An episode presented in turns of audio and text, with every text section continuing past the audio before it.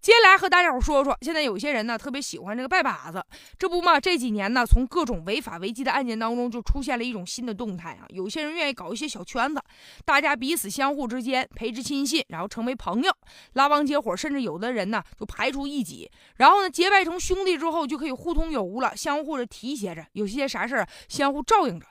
特别是比如说有个别的官员就和一些企业的一些老板呢，和一些商人呢，就结成了利益联盟了，喝个酒拜个把子，甚至有的认个干亲，眨眼之间呢，咱们就在利益上就拧成一股绳了。以后小弟再有啥事需要大哥帮忙的，张嘴了，你能不帮忙吗？一口一个兄弟，一口一个大哥的，看起来两个人呢交情确实是很好，实际上都是因为各自有各自的需求，所以说才结交在了一起呀。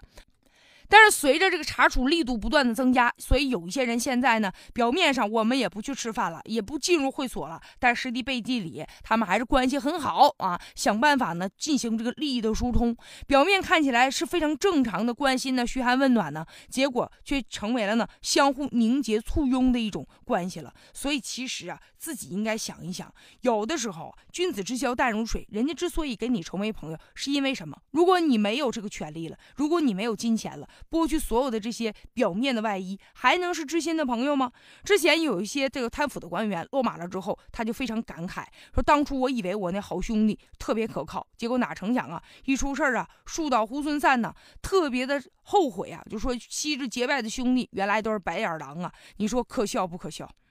所以说，因为利益而拜把子的这种歪风邪气，必须要及时的遏制。